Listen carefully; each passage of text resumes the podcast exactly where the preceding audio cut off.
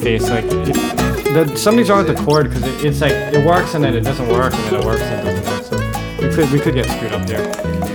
But you have headphones now, so you can. Yeah, I forgot my headphones last time. All right. Okay, I will start. Hey everybody, and you're listening to the how. Sure. Yeah. Hey everybody, you're listening to the High Sessions Hawaii podcast where we talk about everything local and beyond. I'm Johnny Masato, your host, and joining me today is Kyle Shimabukuro and Devin Nakoba. Thanks guys for being here. And uh, again, we have this. Uh, oh oh, oh no. Okay, so it's working.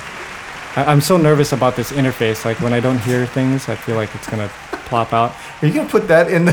Yeah, we'll we leave it in. podcast? Right on. Okay. We have our What's special guest sitting in uh, right away. So Sean Pimentel is what I would call a musician's musician. Yes. Ah, thanks, Most definitely. First time I saw him, he was a drummer, then moved on to guitar, bass, and pretty much can play anything. He's played with pretty much every Hawaiian ba- band uh, on the island and runs uh, Studio Ala Moana, which has recorded some of the most popular musical acts in Hawaii. So Man, you did your research. quite a storied career. Yeah, that's my job, man. Thanks, man.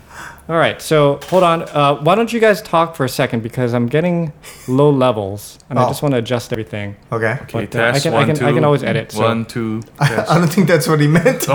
I think he meant let's just keep talking. Yeah, yeah, yeah. So, Sean, everybody, uh, well, not everybody, but a lot of people know that you started with Navai Holu. Oh, wow, yeah. Right? We're going to Mhm. go way back. Right, You and I have known each other at least since then, Yes. although you guys were huge already. Okay, so I don't know where I left off, but we're just gonna cut here and then start again. right, right. All right.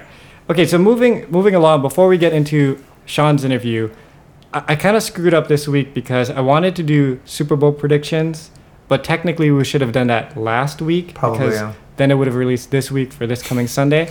but I still want everybody on record, so when people listen to this next week, even though the game is done, we're recording this the week before, and therefore we can still get our picks. So we're not going to go too into detail, but if you can all think of your picks for this coming Sunday, Super Bowl, we're going to see who's right and who's Okay. wrong. Okay. All right. So I'll go first since I since I didn't prep you guys, but Wait. I'm Also, make up a score. make Oh, up a score. Oh, jeez, I don't even know the spread. Yeah, That's I don't okay. either. Okay. He doesn't know the spread either. It's not going to matter. All right. Okay. It's, I, I don't. I haven't been following too much, so my I'm gonna be way off. I'm just gonna preface this already, but I'm gonna take the 49ers. Um, I do like Garoppolo.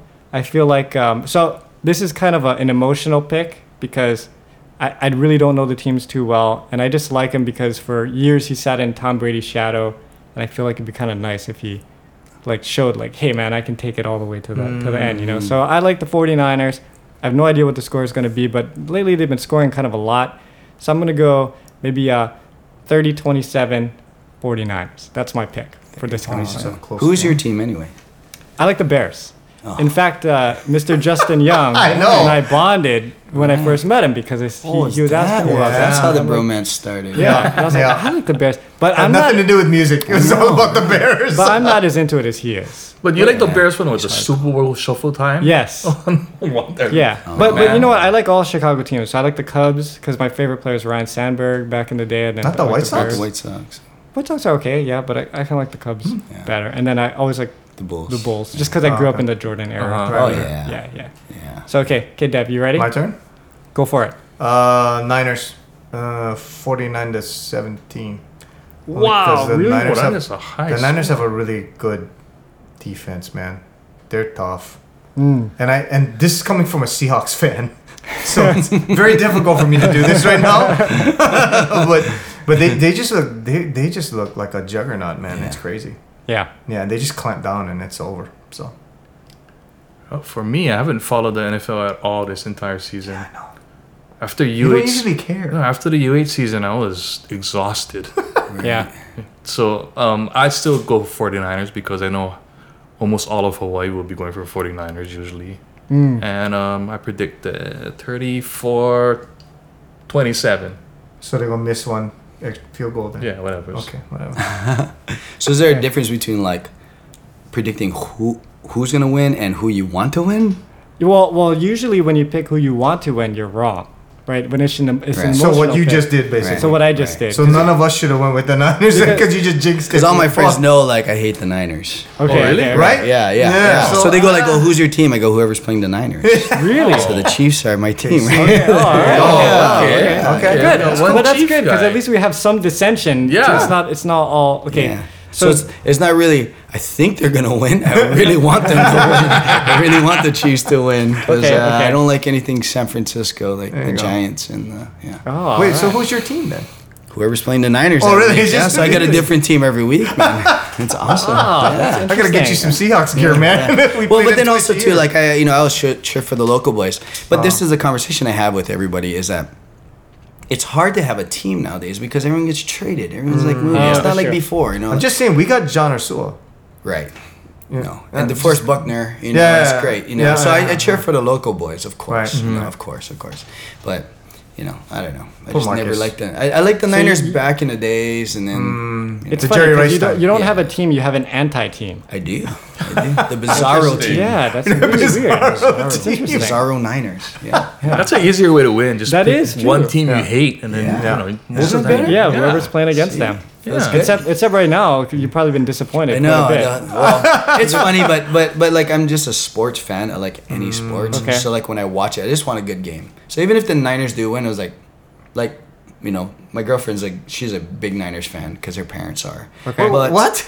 Yeah, and so like when I first met her, she was like, "I love the Niners." I was like, "This is not gonna work out." Man, I really must love you, boy. so yeah, we bet every game, and yeah, when it wins, you know, but I'm not a sore loser. It's like, Right. That's Yeah. a good game. Is she a bad winner, you gotta though? Give it up. No, she's good. No? She's Oh, okay. She went to Iolani. good. Iolani. They don't know what winning is like. Oh, boy. One team. That's all they got. Wow. Oh, gonna be good fun at your house when this thing airs, This would be an boy. interesting podcast. oh. Man, okay. Uh, oh, wait. Oh, sorry. Before I was supposed to do all this, man, I'm just getting all screwed up today. Okay, bef- before we get into the, the podcast, podcast, please find us on Facebook, Instagram, Twitter, at High Sessions. Then you got a little bit of SoundCloud, YouTube, and you can go to Apple Podcasts, iTunes, and find a podcast there. And you can email us at highsessions at yahoo.com.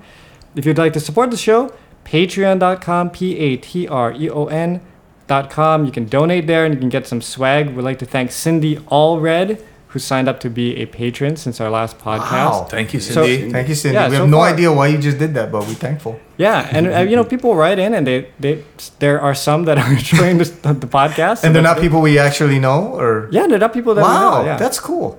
That's the interesting thing about this high sessions adventure that we've been on. Mm-hmm. I mean, even like when we do the live, no, no matter what time we do it, there's people from China and Sri Lanka or Mm. Brazil or everybody tunes into this thing, you know? They were like real people, not like And they're real catfish people. people. Yeah. Right, right. Yeah. Yeah, so it's uh, it's been pretty neat, pretty neat experience. Cool. It's But what's funny is one of the things that they liked the best was there was one test that we did, a live streaming test on the YouTube station, Mhm. and we were out on the porch at Dave's house, and we had the lights, you know, so all the B52 cockroaches are like flying through the. I remember that. And so I was, I was chasing them and hitting them with slippers, and people were like, "Oh my god, that reminds me of Hawaii so much." it was super nostalgic for people. Can we not do that though? Uh, it'll Oh, be cool if we don't do yeah, that. I mean, it, it's fine that we. I don't Yeah, want yeah. to do that again. We're in an air-conditioned house. I kind of like that. Yeah, yeah, yeah, yeah, yeah. all right. Okay. So now that I've got that all out of the way, like, we can focus on Sean now. So, um, so Sean, people, you're mostly like a, a background guy. Yeah. You do a lot of like producing, mm-hmm. backing up people, and all that mm-hmm. stuff. And um, I don't think people, the average person, would be like, "Oh, Sean Pimentel," like mm. you know. But to guys who are in the this industry, it's like, mm. "Oh, you need to know Sean, or, mm-hmm. or if you can get Sean on your project, it's gonna get mm. done." Yeah. I mean, it's just what you're one of these guys that can kind of just make things happen, um, and and make things happen in a good way, and people feel good about it. Because there's people who make things happen, and then everyone hates them after. you know?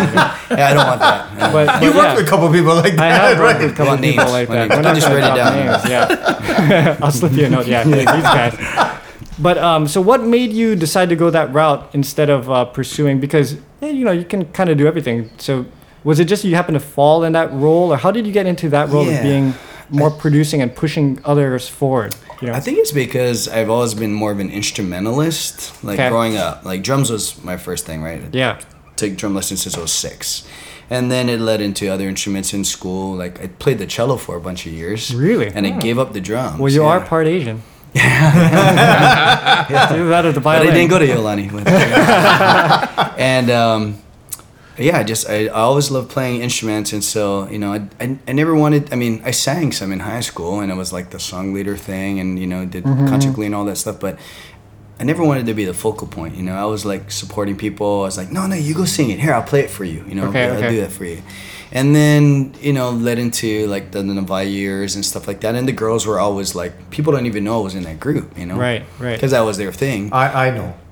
Yeah. Right, right. So Novaya was the first That was kind of the big thing. that went mainstream. yeah, because when I graduated, like in high school, like I was playing in a reggae band with my English teacher, which was really awesome. yeah, because he needed a drummer, and so i started doing that. And then right when I graduated, um, the girls from Navai, we were all in concert Glee together. And then one of the girls left. There were originally four girls, and then Delia left, and then they needed a guitar player, so they called me. And what school did you graduate from? Uh, Kamehameha.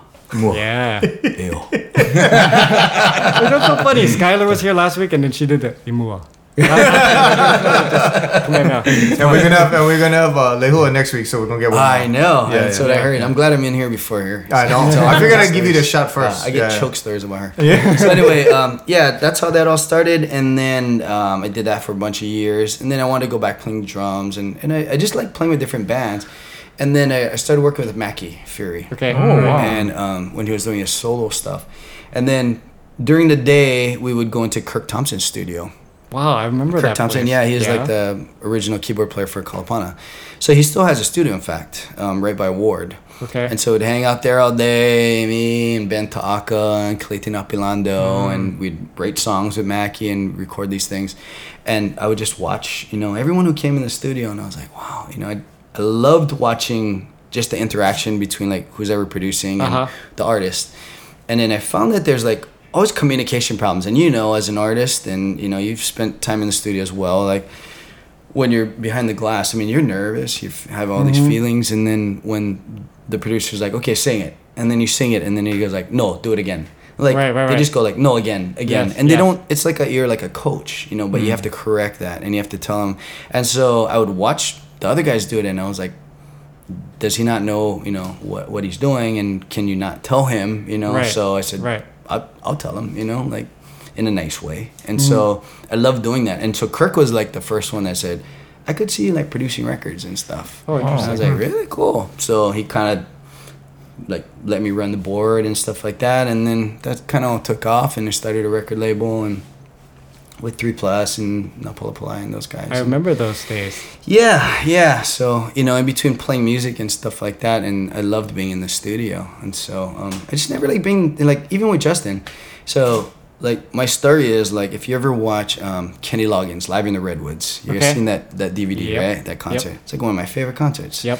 So everyone like wants to be Kenny Loggins because he's like Right, the guy, right, right? and I was like, you ever notice the guy on the side of him that plays the guitar, Chris Rodriguez? I was like, I always wanted to be Chris Rodriguez, like mm.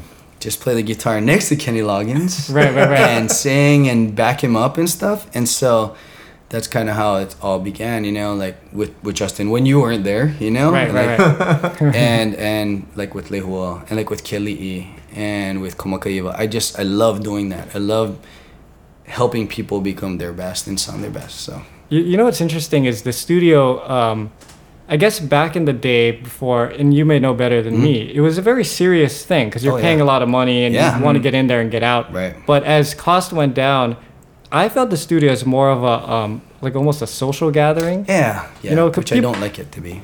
Okay, okay. but I, I did. I mean, I liked when people would come. Not, well, yeah, I, I see where you Yeah. where it could go wrong because then you get distractions and stuff. Right, but right.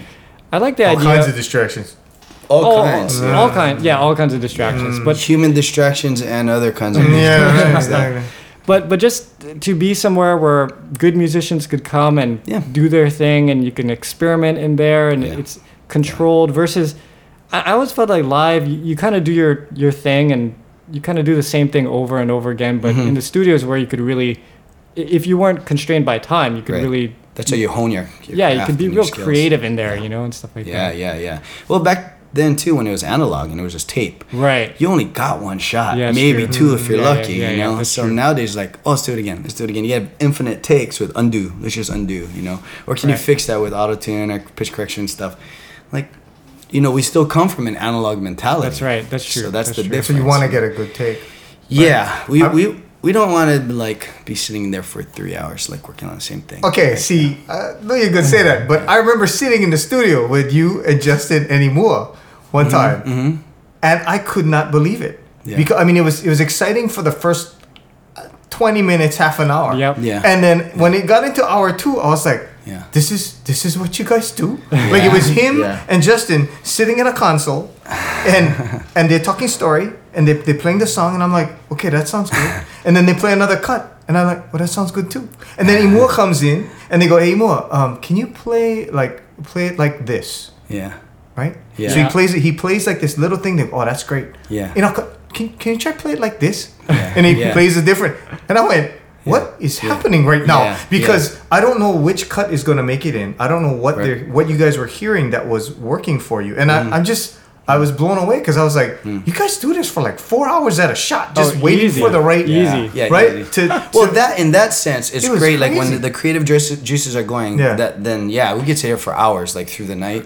But if it's what I'm saying is like one person that walks in that doesn't really know what they're supposed to be doing, Yeah, yeah. or knows Oh, the song, doesn't yeah. know the lyrics, Yeah, yeah, and then yeah. they're like, oh, I, I don't even know how the song goes. Like, oh my, don't come in here and practice. You know, Yeah, yeah, It's yeah. Wasting time. Yeah, I mean, and the energy. I think that's more important than Yeah. money and time. Is your energy. How do you know? keep up that energy after the two hours of singing the same song? that's what We're I just mean, doing know? like we're but- cheerleaders, man. But yeah, no. Yeah. If you if you're if you're yeah if you're in the creative mode Yeah. like how they were, Yeah. it's fun It is because hmm. you're trying to get the certain thing that you're hearing in your head out in the in the music and when Uh-huh. it when it comes you're like oh my god that was it you know it's pretty exciting and stuff Yeah. but yeah i used to tell people a lot of times because they'd say hey can i come into the recording studio with you guys i'm like you not- can I went, but, the, I went the one time, Yeah, and yeah, I was, yeah. I was like, Yeah. this was, this was cool. Thanks. Yeah. yeah but i'm telling you But right I- now you're gonna get bored Yeah. pretty darn fast because They'll come into a mixing session, and then you gotta hear the same Oh. loop of like four Yeah, yeah, bars yeah. over and over again. Oh, you know, when man. you're correcting stuff. And See you're that, doing and that's the part of that's about uh, the part about it that I'm amazed at because Mm. you gotta you have to have that ear for that. Like you Mm. you heard specific stuff that Imua was playing that was different. Mm. I, I heard the same thing because you guys asked me like, hey Devin, so you know which take do you like? I'm like, oh, I don't know, they all sound fine, but they can hear Mm-hmm. just subtle things. And he was telling I I can't remember Mm. specifically, but you said you told Imua uh, you know play with a little more rock feel. Okay, now now back off the rock feel and play this. Mm. And to me, I went, Mm-hmm. okay, that sounded like the mm-hmm. other take. But they can hear everything, and I, I was tripping out because I, I, you know, when you're when I've only seen you really play live. Mm-hmm. I've never seen you guys in a studio situation, so it's weird to hear, like you said, uh, different takes of something. Right, Right, and right. not and not hear it all together in one shot, or hear some live thing that's happening. Ah, so I was like, you know, and it. I don't think as musicians who record, I don't know if you appreciate it as much as us who sit back going, what the heck is happening right now? You know, because to have that idea and then to Yeah. be able to piece it all together, Yeah. especially digitally, like you said, there, you have so many takes to pull from. I don't know how that works. It's a big puzzle. Yeah, it is. It is a puzzle. But I mean, some people can paint. Some people can build houses. Like I can't do that stuff. you know? Right. We Well, know- I have a question. In your vast experience of recording music, Mm. Was there ever a magical moment where it was a first take just Oh, yeah. done? And Oh, yeah. go- Can you share with us a, a memory of that? Uh gosh, there's there's a few. Um, I think Lehua is one of them. I mean, I got it. now. I have to say something nice. About Oh man, You set me You want us to turn it off here, teed or it football for her right there. Man, I gotta say something nice. No, she's always been amazing. Like I've always been a fan of her music, and um, so she's she's a few years older than me because she went to school with my older brother and stuff. And so I've known her for a long time. We've had mutual friends, and and then I knew her through playing with Naleo and stuff like that. So when we started playing music together as a as a duo, and um, actually before that, we started working on her solo record um, that she asked me to produce, and that's when I really like. And John knows like being in the uh, in the studio. That's like the most intimate relationship you can have with someone, you know, and and you really like it's almost like therapy like I mean, they come in and they if they had a good day, a bad day, like you hear all about it, and then it's all put into the music. So you mm-hmm. learn it about And- and- everybody's. by the way, stuff, let me yeah. let me kind of interject right here mm-hmm. before the the people who are listening that doesn't know the role of the producer. So you know you you have your artist that comes in and and tracks right. They mm-hmm. they do the singing or the playing, and then you have the recording engineer who's the one who actually presses the buttons and sets up the mics and stuff. But the producer is really there to give like a a second ear on it or to kind of craft the sound because as a musician you don't always know exactly where you're going with things and so to have someone there to kind of um, shape the the song like especially with younger musicians like i remember when we did the kiahivai stuff Mhm. you know the songs would come in with just Mailani and her ukulele Right, right. and then now we're the ones that are kind of you know creating the sound, okay yeah. well what else can we put in here to make it a full Right. you know production sound, kind of right, thing right right, right. so that's what Sean oh. is doing when he's mm. with Lehua. And so, yeah, so you're just there kind of as like a coaching too. Yeah, yeah, you know, it's it's- like I a mean, coach, I, I tell people it's like it's like working out or you know something like that. Like you do it on your own, it's fine. But when you do get a trainer or somebody that can see from the outside what you're mm, doing, Right. and you go like and correct those things, you're like, oh my goodness, then you know your gains are bigger. But you know, to, to answer your question, like with with Lehua, she's always been with Naleo, and you know, singing with two other girls, you know, always have always have to blend.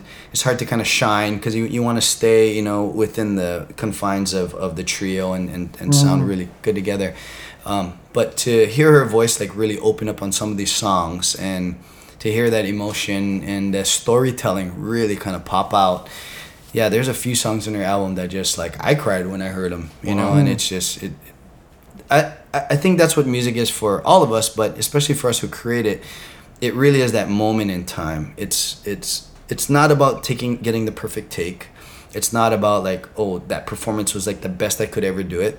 It's just that one night, you know. It's that one time that you sang that song. However you're feeling, whatever happened that day, whatever's going on in your life at that time, that's in that take right there, and you'll never forget that. Right, And that's right, what's right. most so special. You know? Yeah, that's one of the cool things about Lehua is when she writes, uh, all her emotions are like right there. Yeah. Yeah. She's Yeah. a very she's very connected. In Yeah, that she's way. a great storyteller. Yeah. She has all these metaphors. Oh gosh, did I just say something nice about her too? I I'm know. Sorry. Gosh, we gotta stop. We gotta Oh, change man. I got like tons of stories I can tell about you that you'd be like, oh, really? That girl? Yeah, yeah, yeah. So, John, as an artist, Yeah. when you were young Yes. and you started Pure Heart, Yes. and you were doing your first album, Uh-huh. and, you're, and you're with your producer, you know, you already guys, you guys already had your set down, your songs Mm-hmm. down, you practiced it live, and you performed around town. When you Right. went into the recording studio to record it, were you kind of like, whoa, this is a little bit different than how Oh, we're yeah, playing yeah, live? first time. And then when you heard it finalized on on tape or CD, was it completely different than what you expected?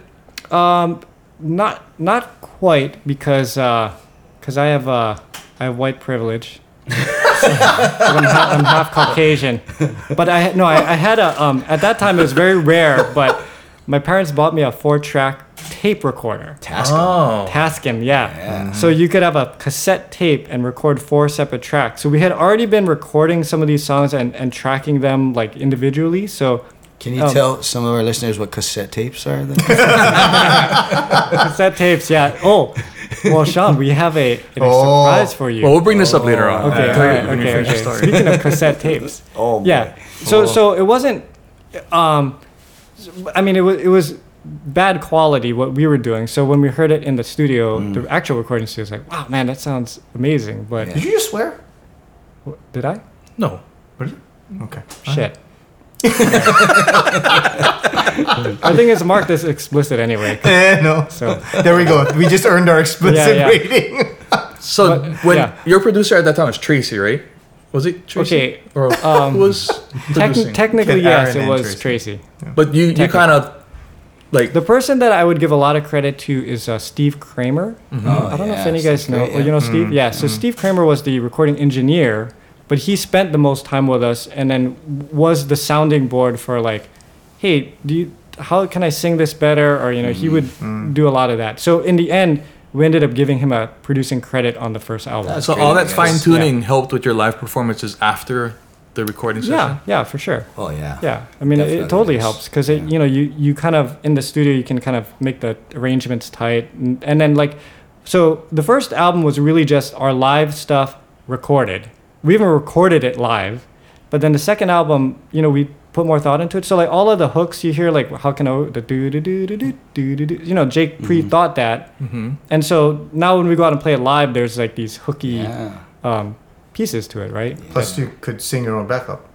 That's right. Yeah, Because Jake wasn't my- about to sing backup No. for you. Yeah, Olapaka, because Yeah, right. he's too busy making whistling noises. that's right. But okay, so I have a question too. The, Okay. you know that four track? Is that Yes. the thing that you recorded when Can I See You Again? No, that was by then. There was a digital eight track called Mm. the VS880, Yeah. Okay. Rolling. and I had yeah the Roland had one of VS880, and I had one of those. Ah, okay, okay. So then I started doing stuff in my in my room, and I would invite like Justin over, Yeah. or I did the first first Alea recording. Really? Really? Yeah, in my in my room. I mean, no, not, not their album, but I mean, Oh. the, the first time they ever recorded was at my house, like in my room. We did this little thing on the VS80.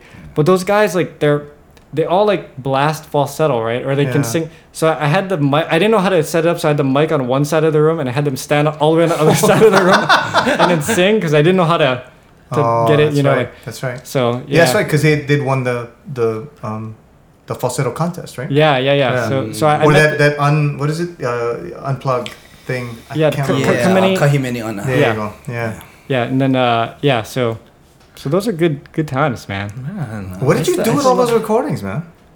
I don't know. I have some of them. I don't have the Alea one It's on anymore. a jazz drive somewhere. Yeah, yeah. Oh my god. We had one too. Yeah. Oh, man. And it's just a never ending. And I mean, I give Sean a lot of credit because he and Mike, uh, you know, I, I used to be part of the, Right. the Studio Alamoana family Right. back when it was in Halawa. And um, Right. it was just a nonstop upgrading of equipment. And It every time I'd walk in there, Mike would be like, oh, you know, I upgraded Yeah. this um, plugin. So Yeah. when you turn, and it, you know, so not only is the equipment upgraded, but then you got to learn how to use the equipment. Right. It's like, I always tell people it's like having a pool. Yeah. You know, you got to keep putting money into it, and it keeps upgrading. But then you never really use it yourself because you always have other people coming in and asking you, oh, "Can I use this? Can I do this or whatever?" Right, right, Yeah. right. And now it just comes down to really, it doesn't really matter what you have. You don't have to have the best stuff. It's how Right. you use it. Right. Mm-hmm. Because I've seen some of these guys setups, and it's like old school, like like ancient stuff, and their stuff sounds great. Yeah. Mm. Their their their expertise in music is just like beyond.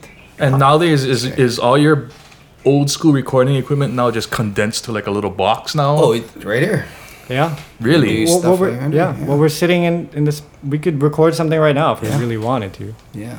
Wow. And, and what I tell people is, you know, when Elvis Presley recorded Hound Dog, right? It's all analog tapes, mm-hmm. and you mm-hmm. know, it's Or it's like way one less. mic, you know, one Yeah. mic in the room, you know. Yeah, and Right. people still listen to that because it's a good song, right? Yeah. So you Yeah. could you could get away with The this. beauty of that, like those recordings, like the old Motown stuff that they did with like one mic in the room, was that everybody had to know how to play with each other. Yeah, you yeah, know? yeah. Mm-hmm. It's not like just come in and jam on your guitar and, and the drums. You have to like make it sound so it's all balanced, you know. And that's why back then you had these studio musicians Mhm. who just played on everybody's stuff Yeah, because knew they were play super together, good, you know. Yeah. Nowadays, everybody just like turns it up, like max. Yeah. So how do you how do you put that together when you get bands that come in like for their first time, or you know they they've never recorded before, but they they check got the- these songs and they're ready, but Yeah. they, you know what I mean? Yeah. Do you Is tell there them like- okay, play together and here's a Is there like a recording studio 101 that you teach them like how to how to actually record first and then and then start the recording? No, some of them, if they're like super green, we just hmm. start with like almost like a demo thing. Like, okay, who wrote the song? Yeah, yeah. Whoever Yeah. wrote it, like they read it on guitar or something. Okay, just lay it on the guitar track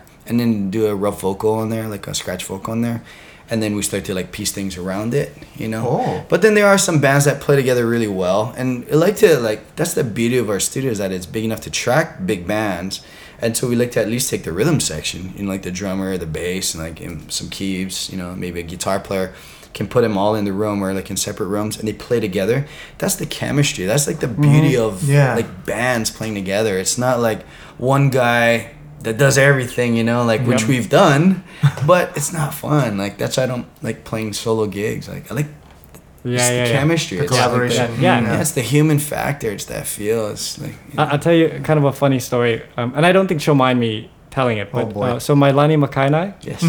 when we the first time she recorded in the studio, you know, Mailani is a phenomenal singer, Mhm. right? And uh, we've heard her sing many, many times and all that stuff. And then she went on this long trip, and then she came back, and now she's going to record her vocals. We have all the the backing tracks going, right? She goes in this in the room, and then she starts singing, and it's like, it's it's not good. it's off, and I'm like, wow, what's going on? You know. So we we pay, we rewind it. We're like, okay, we're gonna try again, Mailani, and then we go again, and it's still off. But it, it's like timing is off. Like everything is off. And we thought, man, is she just like um, jet lagged or something? Uh. And then so this goes on for maybe about 10 minutes and then then i don't know someone goes uh Mailani, you know the headphones is the level good enough for you in there? She's like headphones. And we're like oh. She, she didn't realize that she had to put the headphones on. So she's like trying to listen through the through the door like Oh the my music coming and sing along. Holy smokes! I've got tons of those stories. so talk about so talk about being green. I, I we all cracked up you know it was a, it was a good good moment but yeah I've had people that come in and like I don't want to say their name, but they have their headphones on, and I was like, okay, and hit the click track, and they're like, what's that noise? They're like one tick, or one tick going. What is that?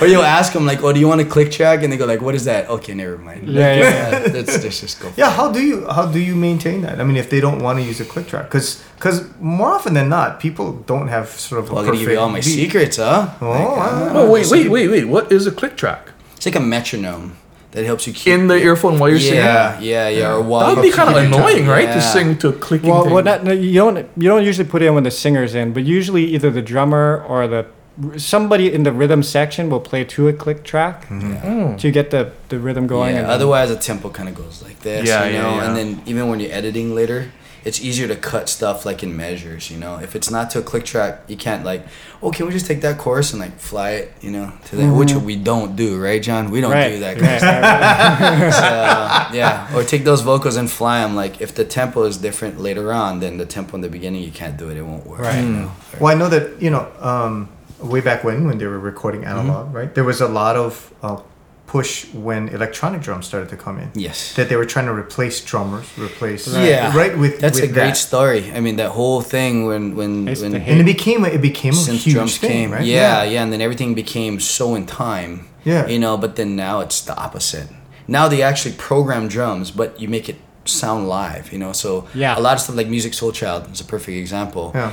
He doesn't what they call quantize it, so not everything is like right in spot. It's Uh-huh. goes ding, tsk, clat, tsk, clat, tsk. Oh, really? Yeah, listen to like a lot of the neo soul stuff is like that. It's hot. A lot of the hip hop stuff is like that too. Hmm. It has that kind of lopey sort of thing going on, but it's to kind of humanize that again. You know. Hmm. Yeah. Yeah, um, Aaron Kimura, who you may or may not know, Yes. used to line up all the drums so that they're all like in, Yeah. Yeah, right, right on, on. the. And Yeah. it just used to drive me nuts because I'd say it sounds like a robot freaking played this. Yeah. Yeah. And he didn't like effects either. Yeah. So you had this really dry, uh-huh. ticky tick tock tick tock Right. you know, it just used to drive me nuts. Right. But it's the same like with vocals. And everyone wants to auto tune and pitch correct everything. Mm-hmm. Yeah. And then it just kind of loses that soul, you know? right, So right, right. Yeah. it, it, it can't be all perfect, you know? It's the imperfections and the perfection. When did make it when did it swing back that way? Because for a while it was auto tune everything. It It's kind of like fashion. It kind of comes and goes, you know. Like Angel Flights will come back in, and then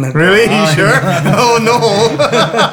Speaking of angel flights. Don't look at me, Oh, bro. yes, yes. No, no, no. We were talking about cassettes, and I actually Oh. was in Jellies maybe like. jellies. No, actually, I was at Hungry Ear maybe like oh four or five months ago.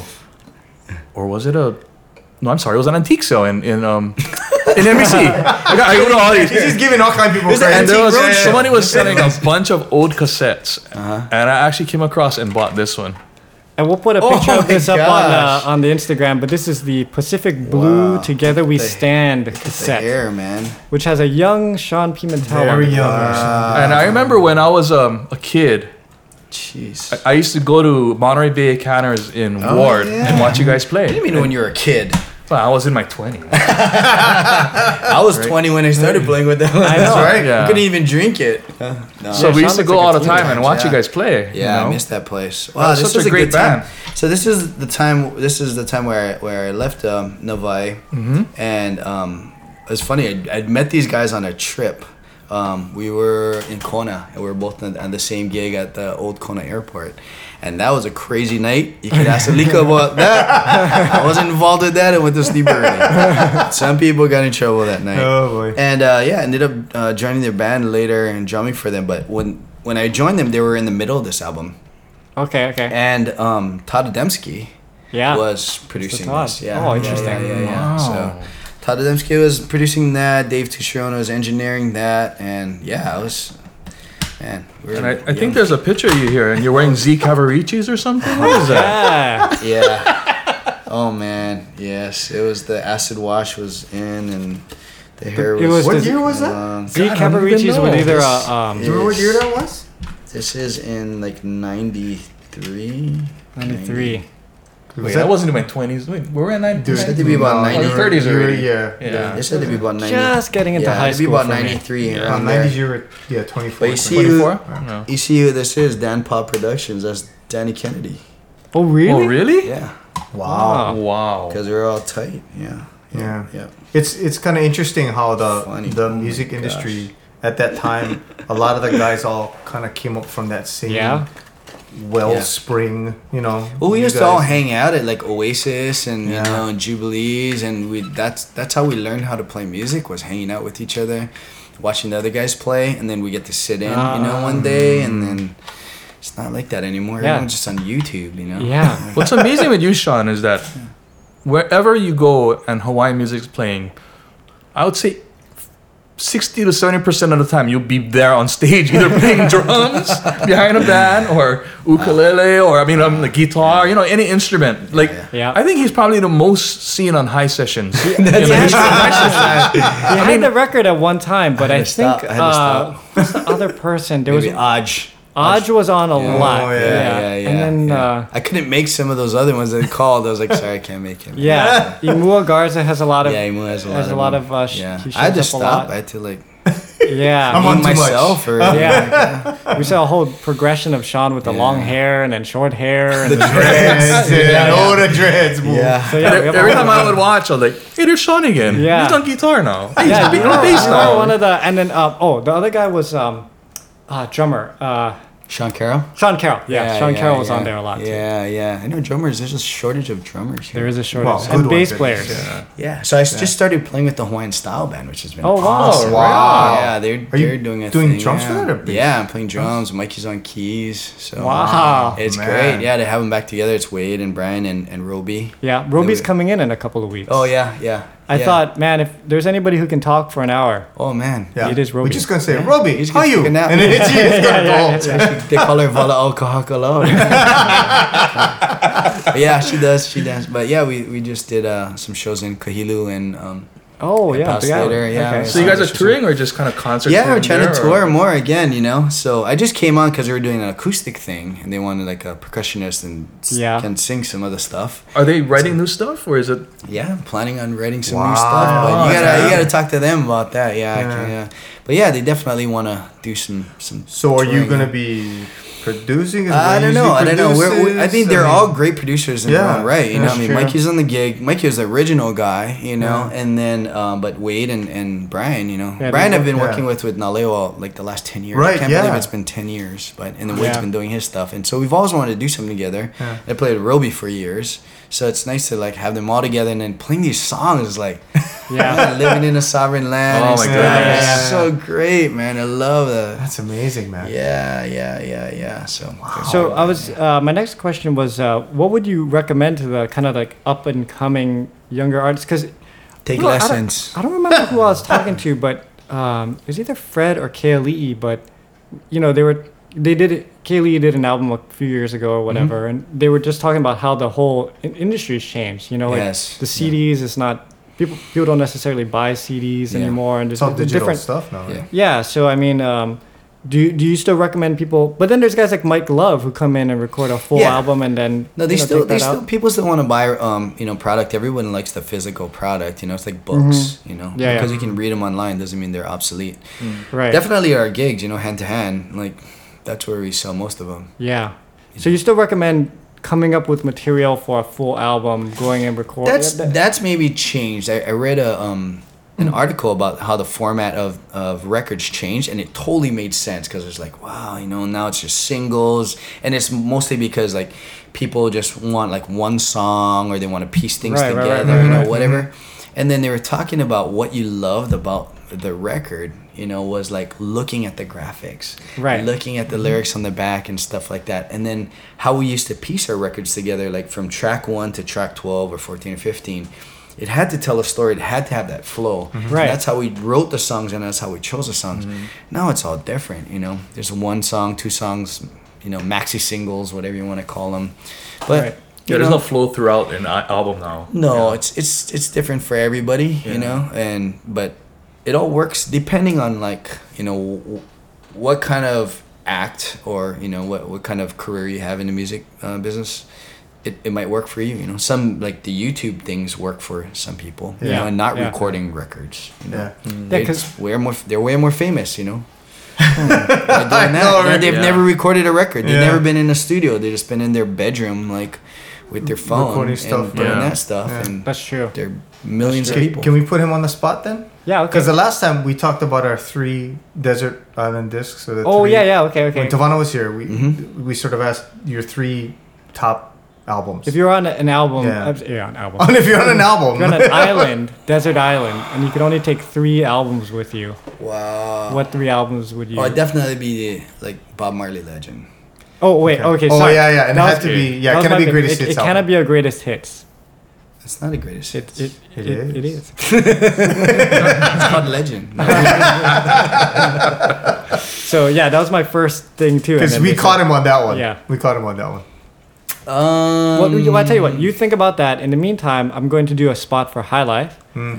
High Life Clothing. Um, no, no uh, secret here is run by Mr. Kyle Shimabukuro, and um, he designed some pretty awesome stuff, man. And you can go to highlifeclothing.com right now and get a 10% off discount if you enter the code High Sessions. So please support our man Kyle. Get some shirts, get some sweaters, get some hats, get some any any kind of Stickers, stickers, what else? tote bags, uh, barbecue systems, coolers, wh- whatever you need. You can go to highlifeclothing.com and, and pick that up. Yeah. Man, it's hard. It's a hard one. There, there, there's so many. It's like Maybe we got to give Sean a pass because if he says like uh, some of his artists and he doesn't say others, yeah, yeah, yeah, definitely. Well, no, I'll stay off okay, so we'll make that caveat. Yeah. It cannot be somebody that you've produced. It cannot be somebody you know, like something that influenced about, you yeah, when you were a in- kid. an you know, when you were a influence. kid, then An you influential- because you're oh, talking about influential. you're talking about that Okay. story that happened. I know right? one So- of them. One of them that definitely um, Dire Straits. oh wow, Yeah. good one. Yeah. Brothers in Arms? Brothers in Arms. Oh, okay. That was like one of the first CDs I bought. Yeah. Really? Wow. Yeah. Yeah. Um, the outfield play deep, No Yeah. kidding. Yeah. Wow. Yeah. Okay. and probably like Earth, Wind, and Fire, Hmm. or yeah, one of those. One of those. Like, wow, those are very interesting. All non-Hawaiian Yeah. music. Oh, we told him. He, Yeah. Yeah. Well, because like the Hawaiian Yeah. stuff, I was always surrounded by. Yeah, you know, yeah, and yeah. we never really had to go out and buy the records. Like Hui Ohana, of course, was like one of my first ones to buy, and the Cas. Mm. Like my dad had like every Cas, like the live album from the Cas. Yeah. Like I have that whole thing like memorized. Like I can tell you like the spiel, like, hello Honolulu. you know, like, like, I, I know the whole thing, like from back to front. Cause yeah, my dad's Datsun 510. Put the cassette in, right? And then the thing like, oh, it flips over, right? Yeah, and yeah. playing and Yeah. it flips over. So I knew the whole thing. But Wow. I was influenced by a lot of different music. I think because I grew up playing drums, and so I wanted Right. stuff that you know had a lot of drums in it. And then the Hawaiian music stuff came later, like in high school. Um, you know, at Kamehameha, of course. But then like I studied with I. I Went, uh, worked a lot with um, Kohonu Lake, okay, Oh, okay. which people don't know, and so I studied a lot of that out of um, um, his Kahiko Flores out in uh, Kaimuki. So that was a Oh. big influence on my Hawaiian stuff as well Oh, wow. and then worked with a lot of Hawaiian artists after that as well, and you know, and then done a lot of hula stuff. So Mm-hmm. that stuff, not that I didn't buy it or didn't listen to it, like I guess there was so much. Well, plus if you're on a desert island, yeah. you can play that yourself. You don't Yeah, need to right, listen right, to an album. exactly, right. I can't bring a drummer. Right? Grab some coconuts, make some drums. Oh, you know? Sorry, that police synchronicity. Oh, that's okay. a good one. Yeah. Okay. yeah, yeah, Yeah. See, that's the kind of stuff that was like always Interesting. in my ear. Yeah, growing up. Would you recommend if someone were to be getting their kids into music, they start them on the drums? Um, it depends. Uh, I I would just say whatever they're passionate with. You know, there's some that just want to What to if they're sing. not passionate at all? He's Piano. talking about his son. I think.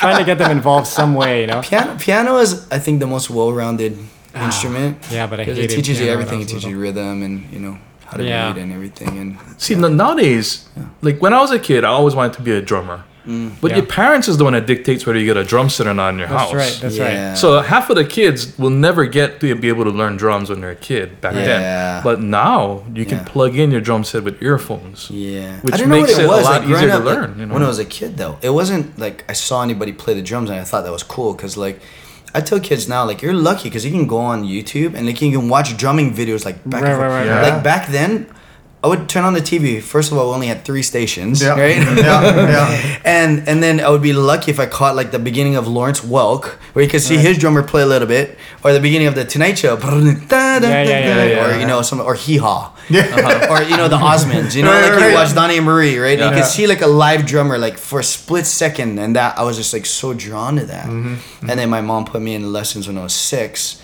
And then when I was eight, I was playing in church. Like I couldn't even Oh. carry my drums. I have three older brothers, and they would carry my drums in for me. And yeah, I couldn't even I, I couldn't even lift them. Oh, you had Wow. roadies back in Yeah, the day. yeah, yeah. yeah. In, in my Volkswagen bus, as I told you, right? the '77 bus would pull up, the door would open, and all my brothers would come out with the drums, set them up. I'd tell them where I want everything. Okay? Wow, right on, man. yeah, Classic. And they still That is remember cool. that. Yeah. That is Hmm. cool. I remember when I um in my freshman year in high school, Mm. I uh, some friends wanted to start a band, Mm-hmm. and uh, I had to play drums Mm. and I had to sing because Mm-hmm. we had a guitarist and we had a bassist, and they went. Okay, you, Right. and you're right. There was no place to learn how to play drums. No. So I went to this one guy's house who played drums before. Mm-hmm. He said, "Okay, this is how you do a basic beat," and I went, "Okay." and then my parents like got me a drum set, like a really crappy drum set, Mm-hmm. and then I had to sit down on the set and play Yeah. and just figure it out. Yeah. And I suck. Like I, I can't play drums. Like I watch you, but you can play mm. drums. Like Sean I can can't play play drums. I can keep a beat, mm-hmm, but mm-hmm. the the mine was rudimentary. Just try to get through a Beatles song because Yeah. that, that's why all we played was Beatles. Because Oh, Ringo yeah, yeah. Starr is an excellent Yeah. drummer, but Yeah. he just he knew how Yeah. to keep time. Yeah. Right. The Beatles stuff is is actually not hard. I mean, it's not easy to, to learn to play if Mm. you're learning how to play drums. I learned like playing the disco music. Believe it or not. No. When Donna Summer. Yeah, yeah. Because that's the like your feet are just Oh. going like this, right? The Right. whole time. And you just. That's the disco beat, right? See, I so that's think the way you learn. You know what's funny is uh, so um, our our company used to be Prudential, you know, Mhm, Prudential right. National, and so they'd have this Prudential convention every year in the mainland, and it's a big national corporation. So every it would be like Sheryl Crow would come play or Jerry Seinfeld or uh, whatever. I think you're gonna say Jerry Santos. But one year was the. B52s, and like I swear, every single song is the exact same beat. oh, really? For an hour and a half, I'm like, it's just doom chak doom chak doom Yeah, chak yeah, doom, and then yeah. they do like love shack, and then they go doom chak doom Rock lobster. roll you want to. I'm like, man, they'd have like a whole catalog of music with one drum line through the whole Wow. thing. I could have played with the B52s. Yeah, like anybody could play with that band. I don't know. Sometimes you think it's simple though. It's Yeah. the complexity and the you know. Well, who's Yeah. sorry? Uh, one other thing, your influence, because you know we just uh, lost Neil Peart. Oh yeah. yeah. Um, but did you have any um, influences growing up? Of course, I mean, I used to watch all the drummers, you know, and now there's like so many great drummers. But my mentor is um, Russ McKinnon, who he comes on and he teaches clinics, but he was a drummer for Tower of Power for a long time. Oh wow! And then um, he jumped for Joe Cocker, and then for the last how many years he's been with Barry Manilow. And so he's a close friend, but he's also been my mentor. Like even in the music business, you know, he told me like in high school, he's like, man, don't play any drum fills, just just groove. Uh, Really? He's like, mm. don't play any fills, man. That's what they don't pay to play drum fills. When you go in the studio session, they don't pay for that. No just, kidding. Just play a groove, man, and you'll always work. So just play in time, learn how to play soft, and just groove, and you'll always work. And Wow! nothing fancy. He's never said go and learn a solo, go learn how to. Nobody hires you to play drum solo. yeah. yeah. Drum and that, yeah. bass too. Bass- I all was gonna say all drum and bass. Like I mean, that's really I built my career on that, and I'm telling my secret. Like I'm not the best at any of those things. Well, but you just gotta play the right stuff, and you'll always work. You know. Yeah. Like you gotta be easy to get. Because actually, along more with. people complain if you do too much. Yeah. If you do Uh, like yeah. a little bit and you're just in the pocket or whatever, no, no one's gonna complain about Like that. Like that one session you told me you have the recording of from uh, Kahala. Remember I did that thing for. Oh. And- yeah, yeah. And that was like a perfect example. He told me play more, play more. It was like a Yeah, yeah. demo, and he was like, "I want you to play like this," and I was like, "That's like super busy. Like, Yeah, yeah. Uh, that's not my style." And he's like, "But he's hiring me. He's paying me to play it." right, right, right. I did. I listened to it. I thought it sounded ridiculous. Yeah, yeah, yeah. yeah. they loved it.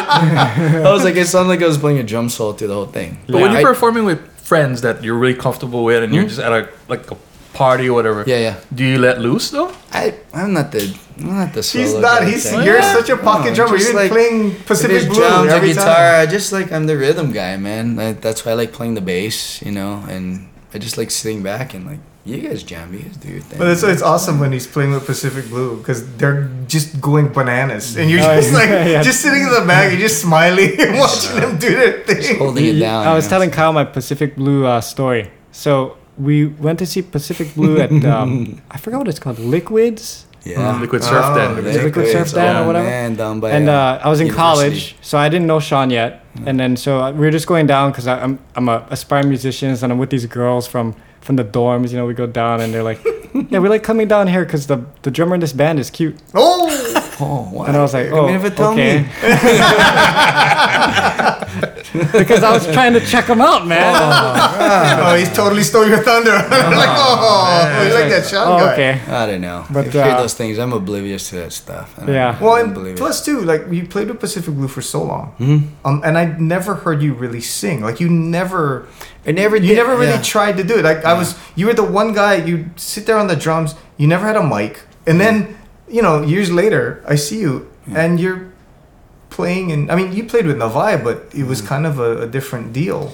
And then now you struck out on your own, and I'm hearing you, you know, with Kelly and. With, You know, uh, Mm-hmm. Yeah. with all these with, with Kalapana. Lehua, with Yeah, Kalapana and stuff, and I'm going, oh wow, Yeah, Sean right can do it, on, do it you know. all. Well, it just it came to that. Like, you want to work, man. You got to do. Like, if they hire me to play triangle and shut up, I'll, I can do that. He's like if they the tell me sing Nightbird, I'll sing Nightbird. he's like the Dave Grohl of Hawaii. no, that guy's Kind of back in the Nirvana, and then you know, next thing you know, No, I I find it interesting though. Like you know, when you introduced me, how you said like, I'm not the guy that like you walk down the street and people will recognize you. Right. And I've always wanted it to be that way, and I Yeah. still do. Mm. I I really don't like it when people like point me out and go, "Hey, you're Yeah. the, like I don't like being the guy." Yeah, yeah. But I love it that my colleagues and my friends. But you like being involved, music. right? I like being involved. Yeah. Yeah. But I'm not the guy that's like I always want to be on camera. I want Right. to like I have to have my name all over everything. Mm, right. But I I like that my colleagues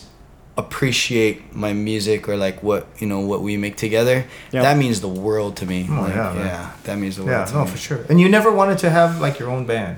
I Not necessarily fronted, did. but, you no, even this whole thing with Lehua, it's like the the reason that that came up is because we started, you know, going out to promote her her solo album, Mm-hmm. and I was the only one that would do it for free or for beer, and then and then she's like, oh, you got called by this bar, and you know, and these guys want us to play and stuff, and I was like, man, we only know like forty five minutes worth of music.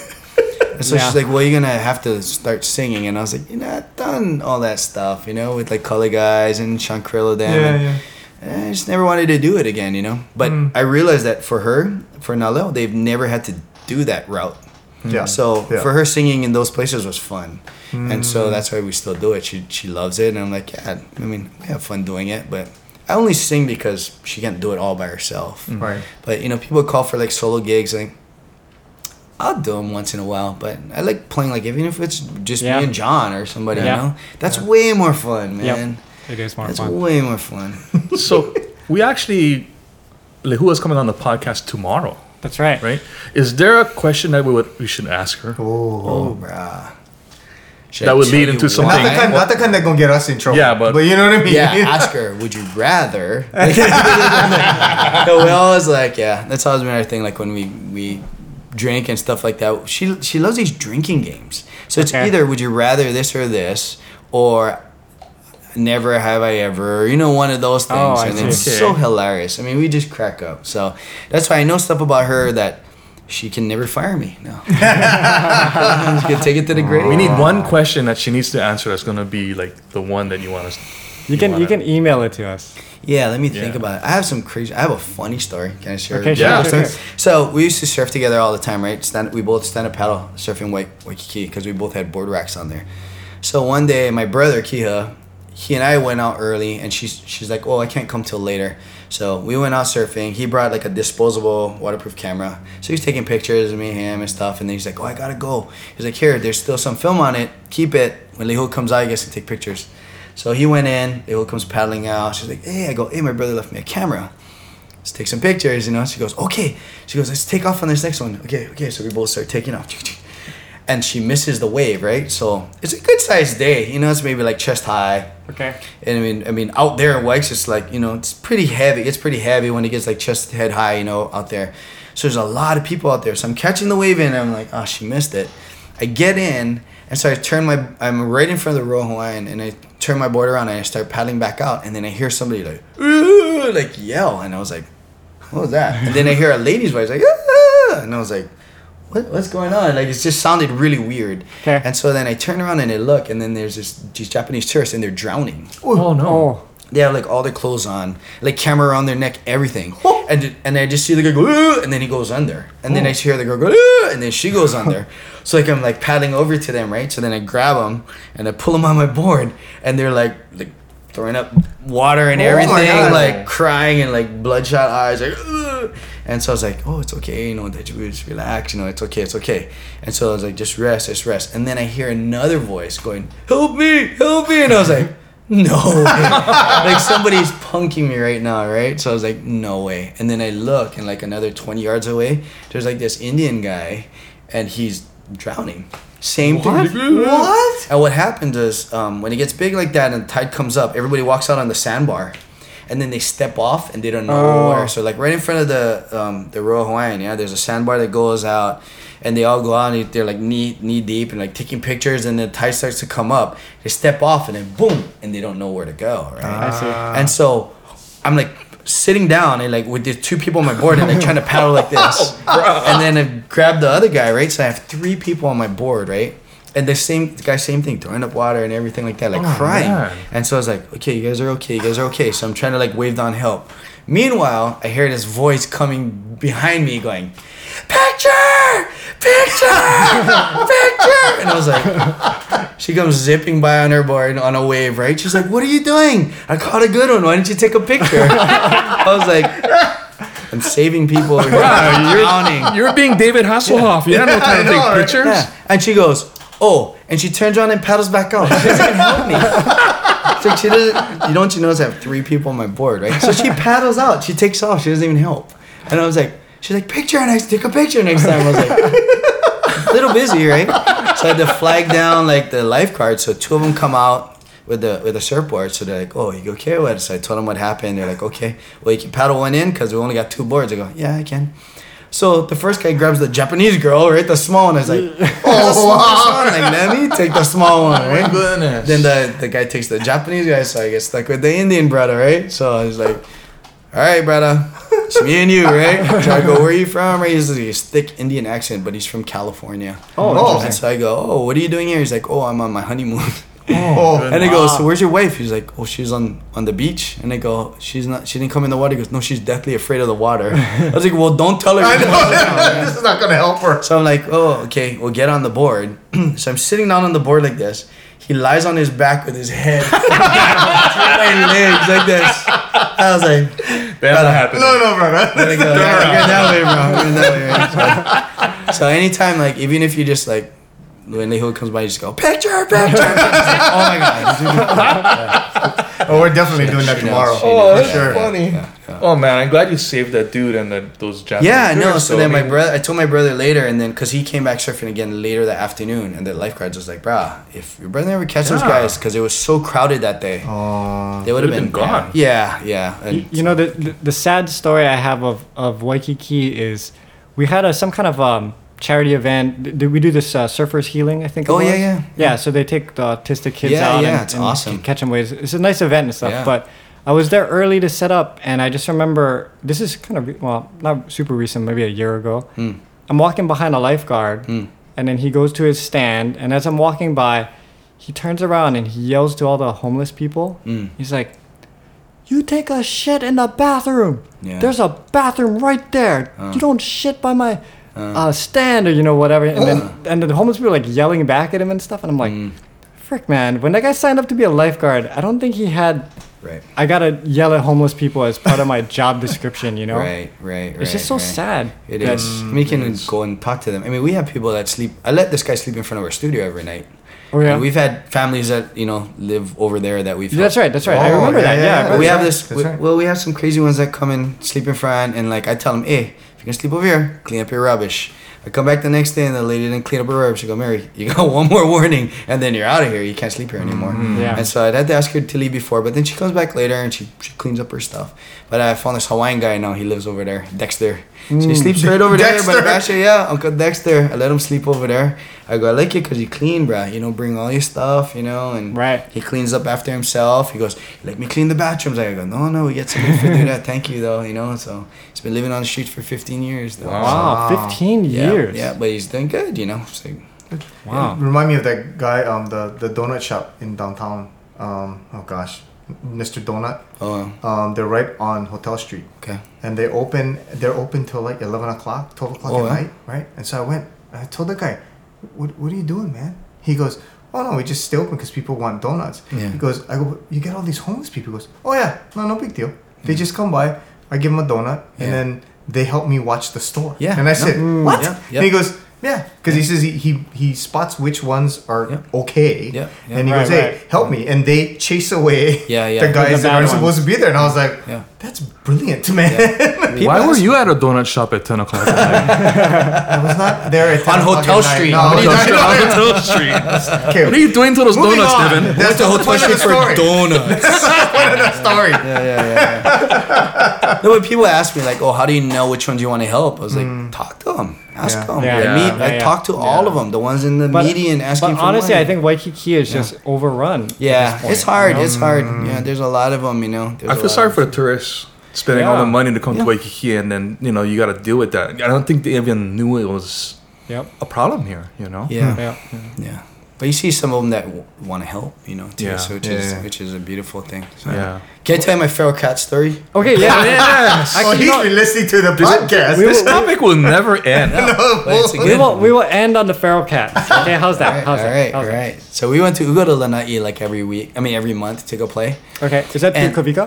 Um, yeah, it was before Kavika was booking it. For the last couple of years, we were doing Hotel Lanai. So Okay, before okay, okay. Kavika started booking it, but we just recently started doing them with Kavika too. But so when we started going like two years ago, me and Lehua were like, "What is there to do in Lanai?" We both haven't been there for years. so Oh, we look on TripAdvisor, right? Okay. And like, "What's the number one thing to do on TripAdvisor?" Do you guys know?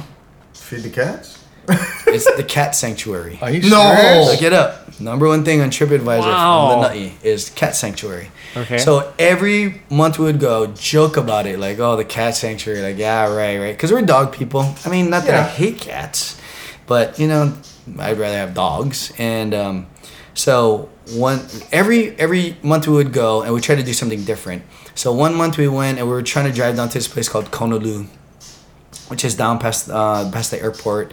It's like ten miles down. You need like four by four right to go.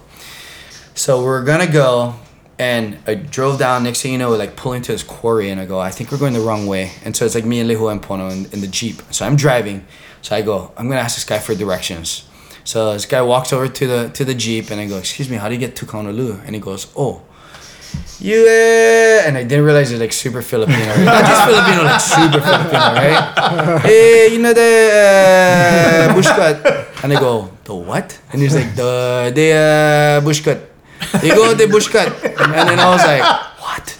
And then the two girls are laughing at me, and I was like, because he was by my window, I was like what? And he's like, what's the bush cut? Like where they cut the bushes? And they're both laughing. They go, he said pussycat. go by the bush cut. go by the pussycat, right? Which he meant the cat sanctuary. So because we had to drive past the cat sanctuary, we finally went. It took us like over a year to go, and we finally Okay, went. okay. and there's like 680 some cats. There. Oh my oh goodness! man, what? that's Yeah. like heaven for John. I, I thought it, I thought it was like you're gonna go to some crazy cat lady's house because like so like Pono like my girlfriend's mom she was like an English teacher right for 40 years. I go you know what happens after you become a you retire right you just like get a whole bunch of cats and start, like read books and you become the cat lady. so I was tease her about that but we went there and it was like it's like a farm it's like an outdoor thing. Okay. And they have 680 some cats and what they did was there was such a bad feral cat problem somebody started taking them and they started spaying them and neutering them and you know medicating them and stuff like that so that they wouldn't kill the bird population. Ah. And they're So all up for like Kyle's idea. Which, kind but they're, they're all up for control for adoption. And you know what? You go over there and you visit. You don't need to adopt one. You just pay a little bit of money. You go inside there. The cats come around and it's not gross at all. They like some of them real friendly. They come over. They're cute. And they have these places like the place where they eat is called the catfeteria Man, wow. Or they have like this shed thing that they build and like up up on the top, like where they sleep is the cattic, you know, that kind of stuff. okay, okay. But but they take really good care of the cats and that alleviates the cat problem over there. Wait, so how are these cats contained that they don't run around and eat birds? They um it's all fenced in, they can't get out. They can't get out, yeah. Well, that's a big fence then, yeah, right? it's a pretty tall fence, so they can't climb out. But they're they're well fed and they're all healthy and stuff, and so you can come in and adopt them and take them off island. Yeah, That's yeah. the answer, John. well, Send here all we the are cats with to Shawn Pimentel bri- bri- building bridges. because if someone would come and take the feral cats and take care of them and just get them out Yeah. of the bus stop, That's what Yeah. that's what Tavana's mom's doing, right? Yeah, No, that's hard though because they're still out not- there. You know, yeah, I would be cool with that. I would be cool with yeah. that. and and and it's all by donations. It's all Mm. by donations, but I would even pay. I would donate to that. yeah. I mean, who wouldn't want to just like donate money? Like you see Yeah. the Sarah McLachlan commercial all the time. It's Oh, like, oh yeah. oh my gosh. yeah, yeah, yeah. Like you want to help all the animals, you know? It's so sad. So. That's my cat story. Wow, So when you okay. talk about feral cats, I was like, wait, what? You get here until the night? You don't know this thing? so when you go, when Kavika books you to go, you need to go to the cat sanctuary. There you go. No, no, no, no. Well, you need to see how it's set up so you can start your own here, John. Wait, are you allergic though? I am allergic to cats. Oh, okay. Oh. That's terrible. Yeah. Don't go. Don't go to the bush. Are you really, or are you just making No, that I am allergic. I'm You not are. super allergic to cats. I'm a little like if I touch them and I touch my face, I'll start sneezing. Yeah, and you're, stuff. I, Oh. Dude, my the girl that I work with, my assistant, she um, one time we went into a condo, a small condo, and literally just walked through, looked around, and then we're at Jack in the Box after lunch, and her face is all puffed up, and she's tearing, and I'm like, "What's wrong with you?" And she's like, "Oh, I'm allergic to cats." It's like, she's like, "There must have been a cat," and I'm like, "We didn't even touch anything." She's like, "There must be dander in the air or something like He's that." eating She's- Oh, yeah, the eating danders Manipua. so she's super allergic to cats. Wow. That's Yeah, but uh, yeah, I'm, I I can I can be in the same room with them, but and He it's just not even- doesn't like to be. well. You know, I, again, Okay. I, I'm not a huge cat lover, but I'm a lover of animals. Yeah. But they're actually really nice, I guess. Yeah. Okay. So So we once start we one on Oahu, it'll be very, very um, successful. Yeah. I mean, Yeah. if they can do it on Lanai, they can do it here. you know. Yeah.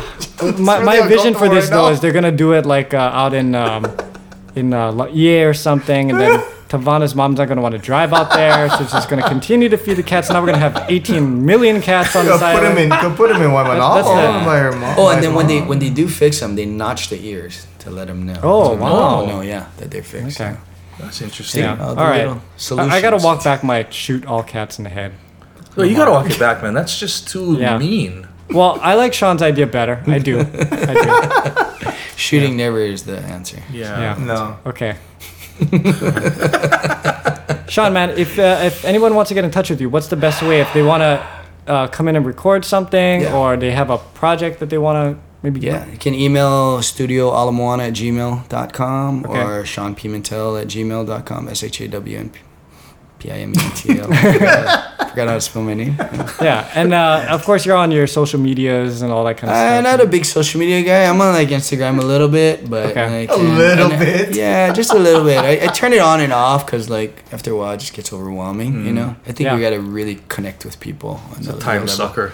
Yeah, it is. Yeah. It's a mana sucker. Yeah. that's Yeah. what it is. You know, it's weird. I was just thinking about it um, the other day because I remember when events would happen, Mm-hmm. I would like rush over to Facebook and like post about it. Mm. And in my brain, I was thinking like, oh, I'm alert- I'm letting people know about this in case Mm-hmm. you know they're following me and stuff. But no, I just don't. I don't feel yeah. like motivated to do that anymore. Yeah. Well, they say that your your social media is actually like what you're really thinking and feeling like uh-huh.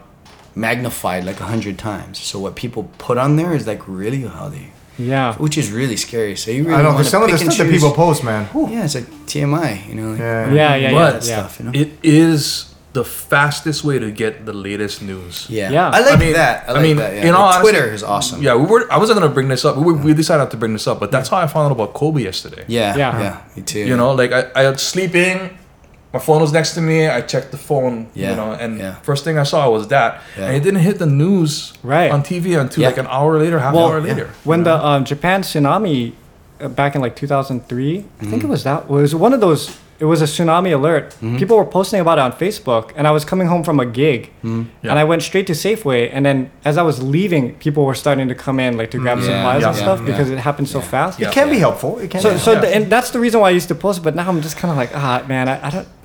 I don't know. I just feel like everybody starts posting it, and then I'm like, getting I- so old, I, John. I, don't You're know if getting I old want and to be one of cranky, those bro. like, What's going yeah. on, man? So, yeah. It's all good. Twitter is good though. Twitter is good, man. That's how I found out about the, the missile thing, the false Oh, oh, missile the thing. false I was in New missile York actually. Oh, Oh, really? really? Oh. Yeah, I was in New York. I was Oh. like watching basketball in bed, and then my girlfriend called. She was like, "There's a missile Um, coming." She's crying. I was like, Oh, "No, it can't oh, be no. right." And so you know, I tried to call some people, and I was like, "Is there anything on TV? No, nothing, nothing." And then like six minutes later, right, Tulsi Gabbard goes Yeah. and tweets. Yeah, Yeah. yeah. And so I, I started sending it to everybody, and I said, like, it's not real. And people Right, were right. still jumping in manholes, you Right, know, right, even right. after Yeah, it yeah. was on Twitter. Yeah, It's like- Yeah. yeah. But I only watched, like, I follow the reliable sources. You know? Yeah. I only do it for the news stuff, like, not the other stuff. So, Yeah.